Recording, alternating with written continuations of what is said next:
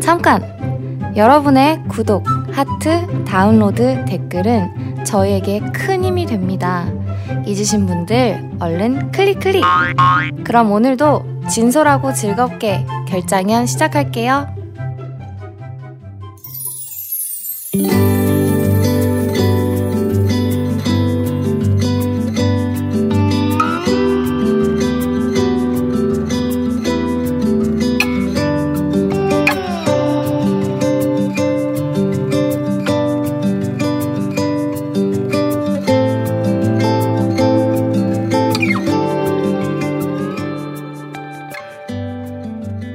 존경하는 청취자 여러분, 저의 불찰로 청취자 여러분께 큰 심려를 끼쳐드린 점 다시 한번 깊이 사죄드립니다. 정말 오랜만에 인사드리네요. 안녕하세요. 결장연 김대리입니다.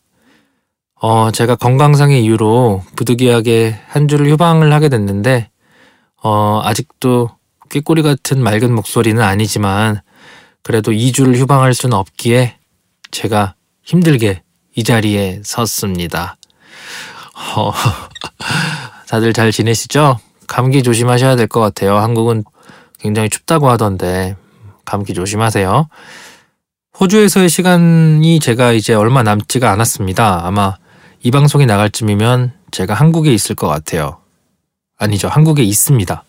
비행기가 반드시 뜰 테니까요. 그래서 이번 방송이 아마 호주의 은퇴편의 마지막 편이 되지 않을까 싶어요.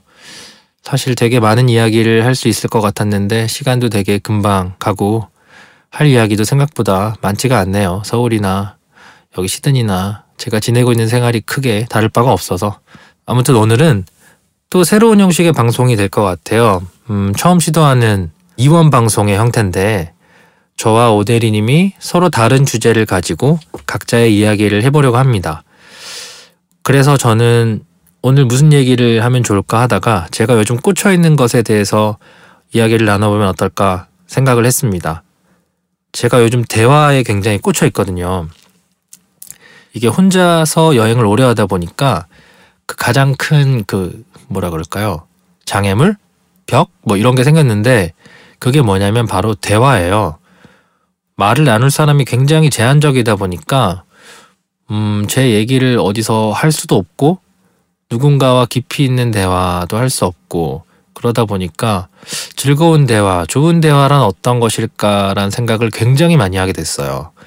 그래서 준비한 오늘 주제는 바로 이것입니다. 오늘의 주제, 대화에 대하여입니다.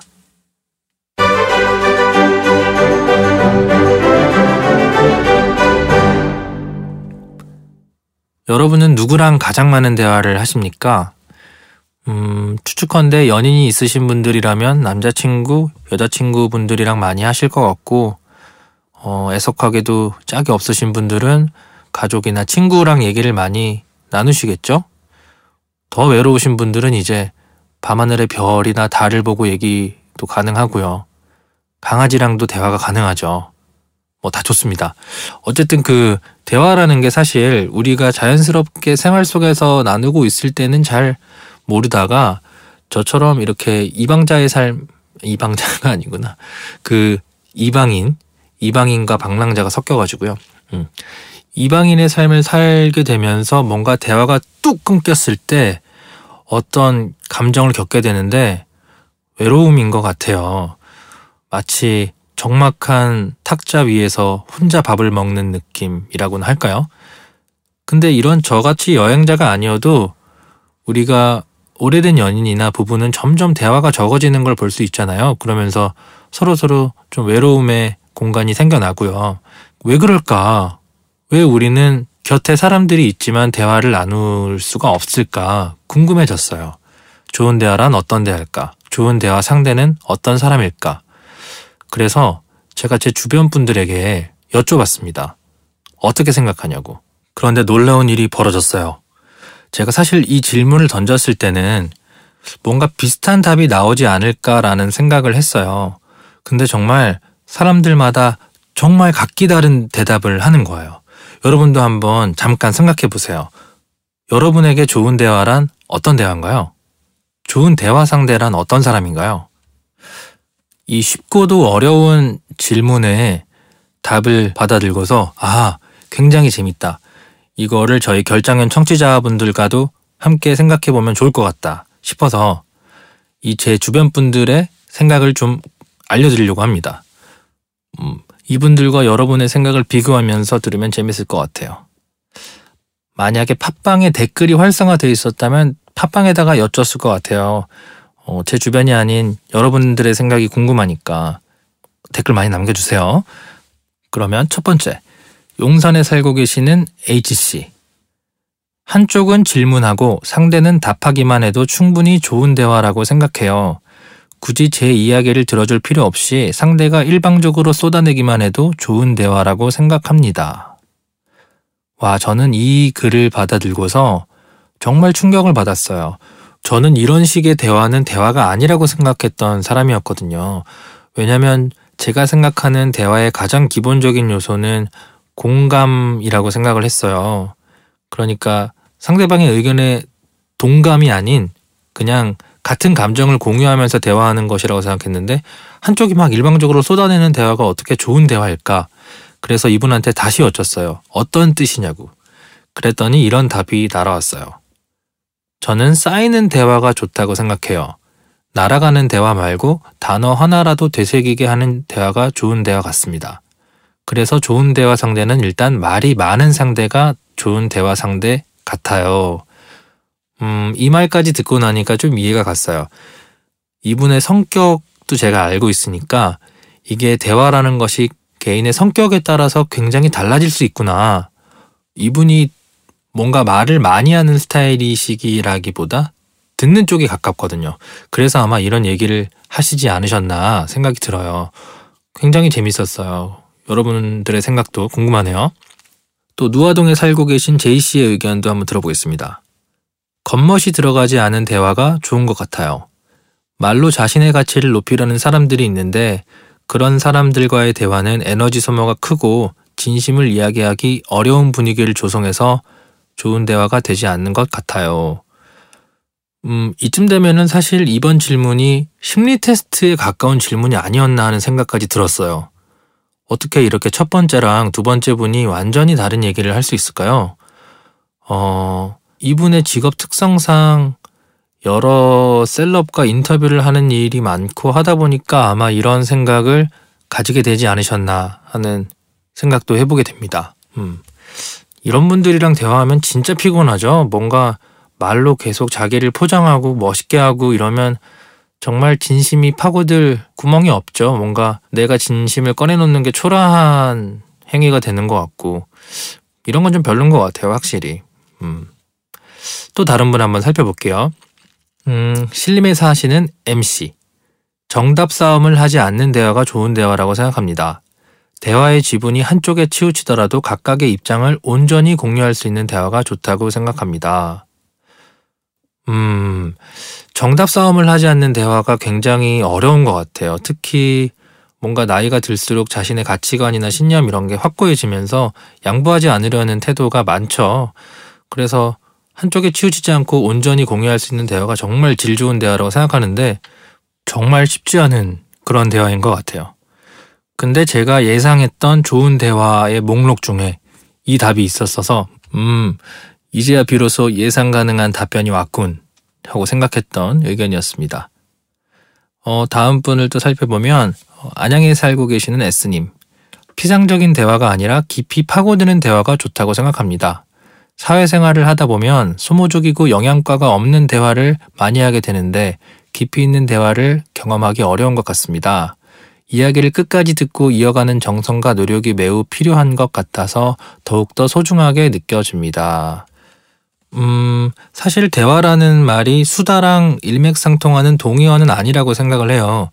수다는 누구와도 할 수 있죠. 친하지 않아도 할 수 있고 처음 보는 사람이랑도 나눌 수 있고요. 근데 대화는 좀 다르다고 생각하는데 이분이 그런 부분을 얘기해 주신 것 같아요. 우리가 일상생활 속에서 만나는 많은 사람들이 사실은 깊은 관계가 아니기 때문에 뭔가 소모적인 대화를 굉장히 많이 하게 되죠. 그래서 정작 필요한 얘기를 하고 싶을 때 그런 상대가 없어서 외로워지는 것 같은데 음, 이런 부분을 얘기해 주시는 것 같아요.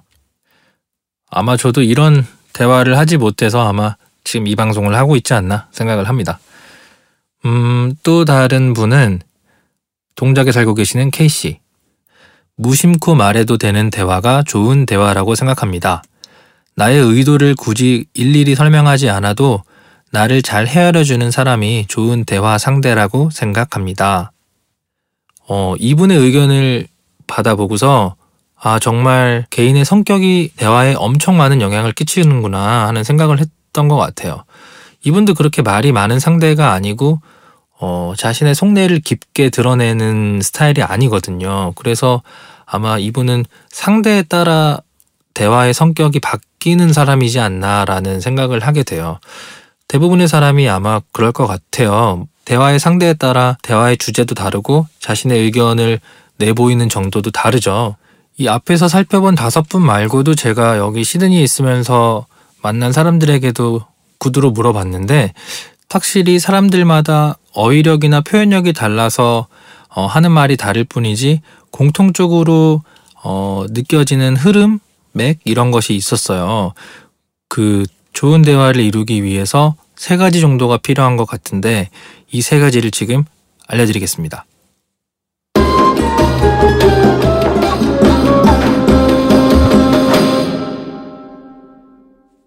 첫 번째 공통점이 있었다면 대화의 상대가 중요하다라는 점이었어요. 중요하죠, 정말. 대화의 상대가 중요하죠. 우리가 친구들이랑 친해지는 과정도 생각해보면 친해져서 얘기를 하는 걸 수도 있지만 이야기를 하다 보니까 더 친해지는 경우가 많잖아요. 그래서 대화의 상대가 중요하다는 점은 아마 모두가 공감하지 않을까 생각합니다. 두 번째 공통점은 진실된 대화를 원한다는 거였어요. 뭐 이것도 당연한 것 같은데 근데 간혹 그런 분들도 계시더라고요. 굳이 어, 마음속에 있는 이야기를 다 하지 않아도 된다. 나는 그냥 나대로 묻고 지나간다. 다른 사람들이 나한테 하는 건 오케이. 뭐 이런 사람들도 있었는데 대부분의 사람들은 그럼에도 불구하고 자신의 이야기를 진실되게 하기를 원하더라고요. 음. 세 번째는 어, 각자가 말할 수 있는 공간이 확보가 되어야 된다라고 생각을 하는 것 같아요. 말을 많이 하는 사람이든 적게 하는 사람이든 어쨌든 자신의 의견이 피력될 수 있는 공간이 있어야 좋은 대화가 되지 않나라고 생각을 하더라고요. 근데 이 세 가지를 유심히 들여다보니까 어떤 공통점이 또 있었어요. 이 세 가지의 공통점. 그게 뭐였냐면 어쨌든 대화를 만들어가는 데 있어서 나의 노력보다는 상대의 노력이 중요하다라는 느낌을 많이 받았어요. 사실 대화라는 게 양쪽 쌍방의 책임이 있는 거잖아요. 근데 이것을 상대가 중요하다는 식으로 넘겨버리면서 자신은 어, 회피하려는 그런 느낌을 많이 받았어요. 저도 그랬던 것 같아요. 뭔가 상대의 탓을 하기 바빴던 것 같아요. 아, 얘기하고 싶었는데 얘기 못했네 뭐 이런 거죠. 그래서 어떻게 하면은 앞으로 좋은 대화를 할 수 있을까 생각을 해보니까 음, 문득 그게 떠올랐어요. 우리가 보통 연애 상담 같은 걸 할 때 어, 상담을 하는 사람에게 어떤 답을 듣고 싶어서 하는 건 아니잖아요. 뭔가 말하면서 내 생각을 정리하고 내가 듣고 싶은 답을 너는 얘기만 해주면 돼. 약간 답정너의 성격이 좀 많잖아요. 음, 그럴 때 연애 상담을 해주는 사람은 막 정성을 다해서 얘기를 하다가 결국 지 맘대로 할 거란 걸 알죠. 하지만 나한테 이 얘기를 해줬다는 게 굉장히 고마운 거잖아요. 진실된 대화를 나눈 것 같고 다른 친구한테는 안 하는데 나한테만 상담하면 뭔가 나의 기분도 좋고 그런 거잖아요. 그래서 아, 대화라는 게 이런 거구나. 대화의 내용도 중요하겠지만 말하고 싶어하는 자의 마음을 잘 헤아려주고 또 그 말하는 사람은 듣는 사람의 기분도 잘 헤아려주는 대화. 서로 약속은 하지 않았지만 스포츠 경기처럼 내가 한번 치면 저쪽에서 칠 수 있게 기다려주는 그런 태도. 그런 게 굉장히 중요하지 않나 생각이 들었어요. 결론을 짧게 정리하면 우리가 좋은 대화를 하기 위해서는 우리부터 좋은 대화 상대가 될 수 있도록 노력하자 입니다. 어렵겠지만 이런 태도를 장착하게 된다면 우리가 앞으로도 새로운 친구를 사귈 수도 있을 것 같고 그 친구랑 또 친하게 되는 나이가 들면서도 계속 새로운 친구들이 생겨날 수 있는 그런 좋은 계기가 되지 않을까 생각합니다. 그런 의미에서 저는 결장은 청취자 여러분들께 굉장히 감사한 마음을 또 한 번 가지게 됐어요. 저희가 뭐라고 저희 얘기를 이렇게 한 만 오천 분이 들어주시고 정말 감사하다는 얘기를 드리면서 앞으로 더 친하게 지낼 수 있으면 좋겠어요. 댓글, 팟빵에도 좋고요. 저희 개인 에스엔에스에도 좋고요. 많이 와서 남겨주세요. 그러면 저는 오대리님의 얘기를 들으러 뒤로 가보겠습니다. 얘들아 조용히 하자. 야 조용히 좀 하자. 야 김은태, 너 자꾸 떠들면 칠판에 이름 적는다. 선생님한테 나중에 다 말할 거야. 여러분, 학창시절에 이런 풍경 흔하게 많이 보셨죠? 오늘 우리의 결장연 주제는 마밤, 리더의 자격입니다.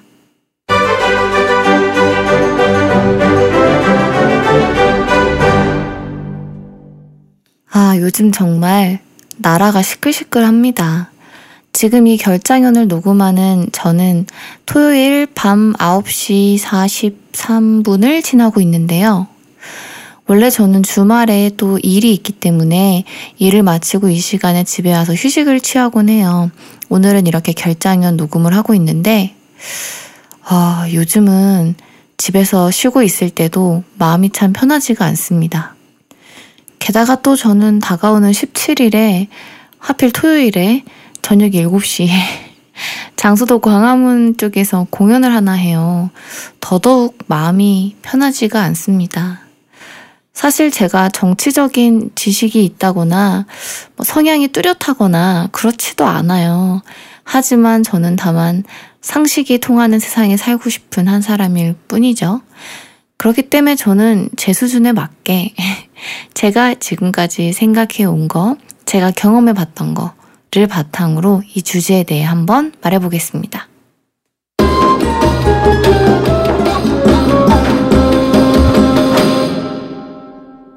여러분은 학창시절에 반장, 부반장, 뭐 학생회장, 부회장 이런 거 해보셨나요? 저는 초등학생 때는 반장을 정말 많이 했어요. 음, 그런데 초등학교 한 오 학년 이 학기 때 전학을 가면서 중학생 때는 아직 저의 세력이 많지 않아서였는지 부반장 정도 해봤고요. 고등학생 때는 일 학년 때 반장을 하고 이, 삼 학년 때는 이제 공부하겠다 이러면서 아예 선거에 나가지 않았던, 그러니까 한마디로 얘기하자면 반장, 부반장을 좀 많이 한 편입니다. 제가 조금 주목받고 싶어하는 성격이 있나 봐요. 그래서 어렸을 때부터 그런 역할을 많이 했는데 돌이켜봤을 때 제가 그냥 제 스스로를 평가해봤을 때요. 어, 내가 반장으로서의 역할을 참 잘했다 라고 느끼는 건 한 번밖에 없어요. 그건 바로 제가 고등학교 일 학년 때인데요. 음, 제가 저를 감히 막 높게 평가한다 라고 물론 생각하실 수 있지만 잘했던 것 같아요. 그때 고등학교 일 학년 때 저희 반 학생들이 다 전반적으로 저를 많이 좋아해줬고, 그래서 이 학년 때 반장 선거 때 제가 출마하지 않으니까 이전에 저와 같은 반이었던 친구들이 저를 추천하고 그랬었거든요. 물론 저는 스스로 내려왔습니다. 하지 않겠다고 스스로 내려왔는데 음, 그럼 그 전에 제가 수행했던 반장으로서의 행동들과 제가 만족했다고 얘기하는 고등학생 때는 어떻게 달랐는가? 어떻게 달랐을까요? 제가 생각했을 때 성공적으로 잘했다. 그때의 저의 행동들을 한번 떠올려 볼까요? 음, 저는 일단 학생들을 절대로 야! 라고 칭하는 일이 없었어요. 어, 고등학교 일 학년 때 조심스러웠던 것 같아요. 제가 중학생 때 어, 이제 전학을 초등학교 말에 오고 중학생 때 중학교에 갔더니 이미 같은 초등학교 나온 친구들이 되게 많잖아요. 서로서로 친한데 저는 그렇지 못했기 때문에 뭔가 친구의 소중함? 내가 나의 세력을 바탕으로 내 맘대로 약간 소위 말해 나대고 다닌다고 하죠. 그런 걸 할 수 없는 상황을 이미 중학생 때 좀 겪고 나니까 고등학교 일 학년 때는 좀 조심스러웠던 거예요. 그래서 중학교 때 같은 학교였던 친구들이 많이 고등학교를 갔음에도 불구하고 저는 학생 한 명 한 명, 저희 반에 있는 친구 한 명 한 명을 다 좀 조심스럽게 대한 거죠. 그래서 뭐 성적도 안 좋고 선생님한테 매일 야단에 맞고 뭐 항상 교복을 줄여 입고 오고 약간 그런 학생들일지라도 어, 그 친구가 지각을 했다. 그럼 절대 야, 너 지각 벌금 얼마 내 이렇게 얘기하지 않고 꼭 이름을 부르면서 달래듯이 이야기를 했던 것 같아요. 그러니까 그 아이에게도 음, 항상 잘 보이고 싶다는 마음, 내가 반장으로서 친하게 다가가고 싶고 제가 나를 싫어하게 되지 않았으면 좋겠다 라는 마음을 가지고 이야기를 하다 보니까 어조가 좀 부드러워진 거죠. 그래서 저는 고등학교 일 학년 때 한 번도 야, 다들 조용히 해 라든지 다들 조용히 좀 하자 라든지 그런 명령조로 이야기해 본 적이 없는 것 같아요. 누군가가 떠들면 저는 그 친구의 이름을 정확하게 부르면서 뭐가 그렇게 재밌어, 너 때문에 내가 지금 애들 조용히 시키느라 아주 힘들어 죽겠다 라든지 그냥 그 아이와 대화를 통해서 풀려고 한 거죠. 근데 대부분은 그러지 않죠. 누가 떠드는지 누가 분위기를 흐리는지 눈에 보여도 그냥 전체를 다 어, 통틀어서 야, 조용히 하자, 다들 조용히 해 이런 식으로 이야기하잖아요. 고등학교 일 학년 때는 그런 적이 한 번도 없었고 아이들하고 같이 하는 걸 좋아했던 것 같아요. 반 분위기를 함께 만들어 나가는 거죠. 그래서 어떤 선생님 수업에 특히나 반응이 좋지 않다. 그러면 아이들에게 제가 양해를 구해서 쉬는 시간에 우리끼리 뭔가 연습을 해보는 거예요. 리허설이죠. 수업 리허설. 제가 그 선생님의 흉내를 내면 아이들이 웃을 타이밍에 다 같이 웃어주는 연습을 하는 거예요. 그래서 그런 거를 했더니 음, 일 학년 때 저희 반을 모든 과목 선생님이 좋아하시게 됐어요. 그래서 다른 반에 가서 우리 반이 아예 전체 통틀어서 칭찬을 많이 받게 되고 그러니까 함께했던 학생들도 스스로 되게 뿌듯함을 느끼고 뭐랄까 우리나라와 다른 나라가 축구 시합하면 우리 다 같이 한마음으로 한국을 응원하게 되듯이 그런 애국심이 생기듯이 우리 반 애들이 우리 반에 대한 그런 애정이 점점 생기는 거죠. 내가 소외당한 게 아니라 나도 반장과 함께 반 구성원으로서 우리 반 분위기, 우리 반 성적 그런 모든 거를 함께 만들어 나간다. 그런 마음을 가지니까 점점 더 뭔가 참여도가 좋아지더라고요. 그래서 어느 정도였냐면 저희가 수학여행 때 놀이공원을 갔는데 보통 놀이공원 가면 선생님들이 몇 반 몇 반 모여라 라고 했을 때 아이들 참 잘 안 모여요. 그런데 우리 반은 그 체육대회 때 두 명씩 세 명씩 왜 이렇게 앉으면서 하나 둘 셋 하면서 인원 세는 거 있죠. 그거를 자발적으로 아이들이 저랑 같이 해서 정말 전교 중에서 제일 빨리 가장 단합이 잘 되게 모인 반이 됐어요. 솔직히 정말 일 년 내내 저는 그래서 우리 반 학생들에게 너무 고마웠고 굉장히 뿌듯한 기억으로 남아있거든요. 자, 여기까지 들으시면 이제 아, 뭐래 진짜 자기 자랑하냐? 라고 얘기하시고 끄실 수 있는데 그러지 마시고요. 이전에 그럼 저는 어떻게 했었나? 이전에는 같은 상황이어도 음, 아이들과 수평적 관계, 소통하는 관계가 아니라 굉장히 수직적인 관계를 좀 유지했던 것 같아요. 그러니까 아이들이 떠들면 쟤네는 떠들어서 반 분위기를 흐리는 애들, 나는 저런 애들을 감시하는 자. 이런 느낌이랄까요? 수업 분위기가 만약에 그닥 좋지 않다. 상관없죠. 저만 잘 들으면 되고 제가 미소를 방긋방긋 지으며 수업을 듣고 선생님이 저를 예뻐하면 그만인 거죠. 그 전에 저는 그랬던 거죠. 놀이공원에 가서 아이들이 빨리 안 모인다? 상관없어요. 저만 빨리 모이면 되죠. 저는 반장으로서 제가 그냥 모범적으로 행동하면 되고 말을 안 듣는 애들은 그 아이들이 문제가 있는 거고 그런 식이었던 거죠. 그전에는. 근데 그렇다 보니까 이전에는 반장을 하면 항상 어떤 점이 스트레스였냐면 누군가와는 사이가 나빠져요. 누군가는 저에게 반감을 가지고 제가 재수없다고 생각을 하게 돼요. 초등학생 때는 심지어 왜 착한 척하냐 이런 말을 듣고 집에 와서 울고 그랬던 적도 있어요. 그때는 어, 난 착한 척한 게 아닌데 왜 나를 오해하고 저런 말을 할까라고 생각했지만 다 지나고 나서 돌이켜보니까 제가 리더로서 충분한 자제를 갖추지 못했던 거죠. 그렇기 때문에 어, 저와 함께 해야 할 구성원들이 저에게 반감을 가지고 저를 미워하기도 하고 싫어하기도 하고 자기들끼리 세력을 만들어서 저와 맞서기도 하고 그런 일이 이제 있었던 건데, 그래서 제가 생각할 때 어, 리더로서 가장 가장 중요한 자질은요, 저는 수평 관계에서 소통하는 거라고 생각을 합니다. 물론 이 수평 관계는 정말로 동등한 관계라기보다는 내가 너보다 우위에 있다라는 그런 마음을 반드시 버려야 하는 그런 관계를 이야기하는 건데요.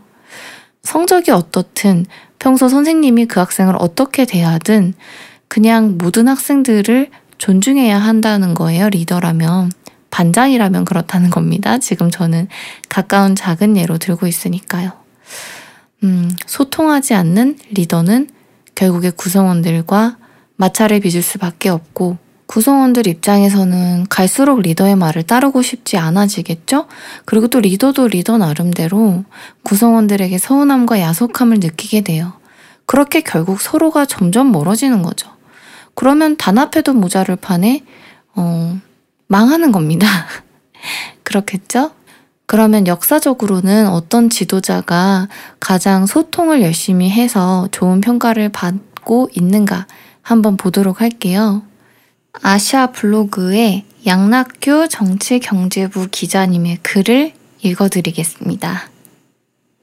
링컨은 남북전쟁 기간에 전쟁의 목적이 노예 해방이라는 급진파 공화당원과 연방의 복원이라는 보수 민주당원 사이에서 갈등했다. 링컨이 선택한 것은 확고한 원칙과 소통이었다. 링컨은 대통령 후보 경쟁자인 윌리엄 헨리 스워드, 세먼 체이스, 에드워드 베이츠를 국무, 재무, 법무장관에 과감하게 기용해 당내 화합을 이룬 데 머물지 않고 야당, 일반 시민과 끊임없이 소통했다. 링컨은 불과 두 표 차로 통과된 노예 폐지 헌법 제십삼조 수정안 처리를 두고 여야 의원들을 직접 찾아갔다. 더 강한 내용을 넣자고 주장하는 급진파 공화당 의원 세디어스 스티븐스에게 북극성만 보고 가다가는 발밑에 있는 진창에 빠질 수가 있네 라며 자제를 촉구했다. 또 전쟁 때 흑인에게 숨진 가족이 있는 민주당 반대파 의원에게는 그런 희생을 노예제 폐지의 숭고한 밑거름으로 만들겠네 라고 약속했다. 우리의 전쟁 역사에서도 리더십이 뛰어난 수장을 만날 수 있다. 바로 충무공 이순신 장군이다. 난중일기에 여러 차례 부하 장수들이 찾아와서 함께 이야기하고 술을 마셨다는 기록이 나온다. 지금으로 치면 해군 참모총장이 소위와 스스럼 없이 소통한 셈이다. 그러나 전쟁터에서는 냉혹했다. 그는 도망갔다 잡혀온 병사의 목을 가차없이 베었다. 군유를 엄격히 세워 전투에서 이기기 위해서였다. 네, 이 기자님이 에이브라함 링컨 대통령과 충무공 이순신 장군님을 원칙을 지키고 그러면서 동시에 끊임없이 소통하는 어, 대표적인 리더로 꼽아서 이렇게 글을 쓰셨더라고요. 리더가 가져야 될 가장 중요한 덕목이 소통하려는 자세다 라는 거 사실 우리 옛날부터 알고 있었죠. 음, 소통에 힘썼던 지도자분들이 이렇게 역사적으로도 훌륭한 업적을 많이 남기고 오래오래 또 존경을 받고 있고요.